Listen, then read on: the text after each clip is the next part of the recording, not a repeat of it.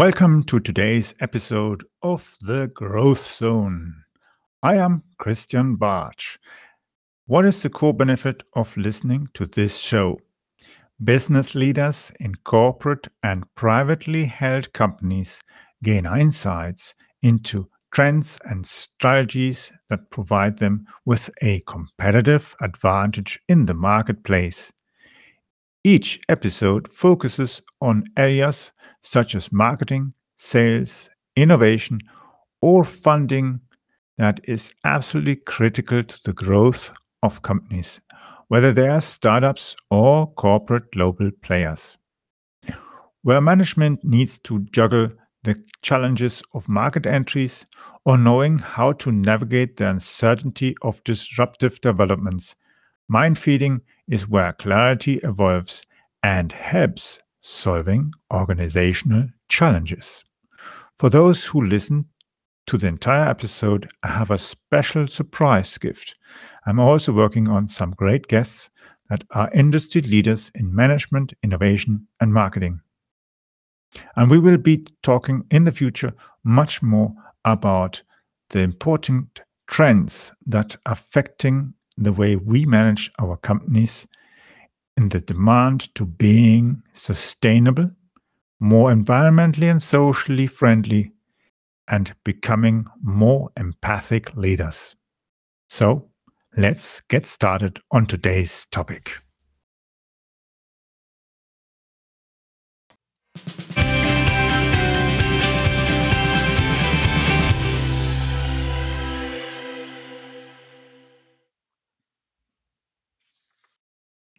In this episode, we'll be discussing the fact that businesses are unprepared for the AI disruption we are going to see in the next few years.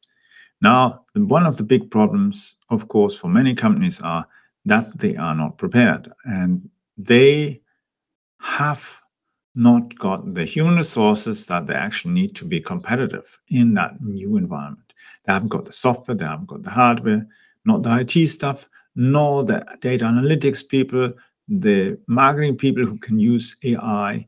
They haven't got the financials people who can use AI and that. And it doesn't work if you simply put someone and say, Here, read this book. It doesn't work. And let's face it, even areas that used to be always running the same way are going to be changing. Your accounting department that's one of the current departments that you can downsize massively through AI. The thing is, what do we do then with these people? And they have experience. We just need to reposition them, which means, of course, finding new roles for them and making them ready for a new future for them, which means re educating them, training them, reskilling, upskilling, whatever kind of keyword you'd like to use we have to make them ready for the next generation of business processes. And that means as well, of course, that we need all the staff that is necessary to ensure that the systems are secure. I mean, cybersecurity people, infra people, database people, and so on. It's just, it's a very different way. We can't continue educating people in the way we used to do it the last 10, 20, 30 years. It does not work. It is the wrong way to educate people. And we see it in many businesses that are innovative enough to actually realize that even a degree or certificate or anything isn't really going to get them any further. Which means if you hire simply because someone has a degree or someone has a certain amount of points in the degree, in education, and so on, it doesn't mean that this person is going to solve your business problems in the way that will be fitting for your business, fitting for your departments, and fitting for the best way to use your infrastructure in an efficient way. And that is one of the things that companies have to realize. It's not just about how do I recruit people and how do I find people and how do I train people, but it's actually how to make your staff ready for the next generation of business processes. And that's the thing. Just, just look, for instance, at CRM systems. We used to have CRM systems where you just simply entered all the data, and then pushed right and left and so on, added comments, whatever would happen with that, change the status and so on. These systems are great help if you haven't got anything, but things are changing. The future CRM systems will no longer work in that way.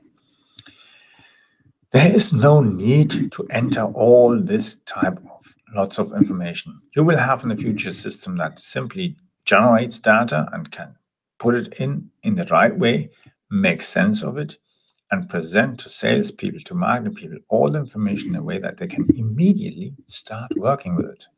They can immediately provide the right information, the right suggestions, the right marketing material to the leads, and at the same time for salespeople to be able to see where are the opportunities, what can we offer, or even if we have partners who can actually supply the things, what's the supply status, etc., etc. And that generates a huge difference but the thing is, it's all AI driven, a smart AI, not the AI that we've been listening to and hearing about the last few three, four, five, ten years, especially all the stuff that we've been hearing about from universities and so on, all the standard stuff that's being trained. That is basics. That's pure basics of artificial intelligence. But the future is smarter, much more smarter, where AI actually doesn't just simply learn and get fed lots of stuff and then it then knows, oh, I have to do this and this. AI is becoming, in a way, smarter and intelligent and actually becomes a really useful co-worker. Which means at the moment, many people are trying to make AI be their assistant. But that doesn't really get you very far. You need the co-worker, which means you want to be able to reduce your workload in a smarter way by having sort of a virtual second you. But not, of course, a copy of you, but actually a complementary copy of you. And that's where businesses will be struggling if they do not advance their staff, the technology, the software, the business, the infrastructure, and so on. That gets you to the whole infrastructure that is being used for AI. It's no longer enough to just use systems like cloud on that. You will need to have neural networks. And that's a totally different level. Just look at what, for instance, Tesla is doing with artificial intelligence, the navigation, autopilot, and so on. Of course, it's not perfect, but it's way ahead what many other car manufacturers are offering currently in their cars. And when you've been driving such cars for a while, you'll notice the difference. And if you go back into a traditional car from a traditional brand maker and then go on tour with that, you'll notice most of the time either it tells you wrong information or it breaks down. And that is not the way it should be because when you think of it, especially Europe and USA has so many traditional experienced automotive manufacturers and they have somehow lost track of where they're going. You could, of course, claim and say maybe they've lost their purpose, their mission, the vision, and so on. You can write all sorts of stuff on a piece of paper, but if you can't really get people to be committed and really allow them to be experimental, innovative, etc., you don't even need them to try to hope AI will fix your problems. It just doesn't work. It starts from the beginning. How do you hire people? How do you train them? How do you keep them? How do you motivate them? And how do you ensure that even working together with partners, that you will gain a big advantage? And even if there's a situation where you have to let people go, there are solutions that can help you and the person who you are laying off in a much better way instead of simply having some stupid conversation. You feeling bad, the other person feeling bad, and thinking, well, the other one hopefully doesn't feel bad, but in reality, both feel bad. Uh, or the other one is being labeled something blah blah, and the other one is some, labeled something other blah blah. It doesn't make any point. So, the key thing is how does a business prepare for this AI disruption? of course, first you need to identify your risk areas. Yeah, you know, risk management and so on. That's a typical thing that many companies of a certain size will do. Now, if you go and take this kind of approach of risk management and risk analysis and so on, and look at your entire business, and I don't mean just your product or service that actually generates your money, but as well all the back end of your business administration, IT, accounting, sales, marketing, logistics, even partner relationship material and so on. All these things have to have an impact and influence on how you're doing business. And that's why I would suggest that you will follow and listen to our episodes next editions and see what comes up because I will be discussing more in detail all about businesses and how they can prepare for this AI disruption.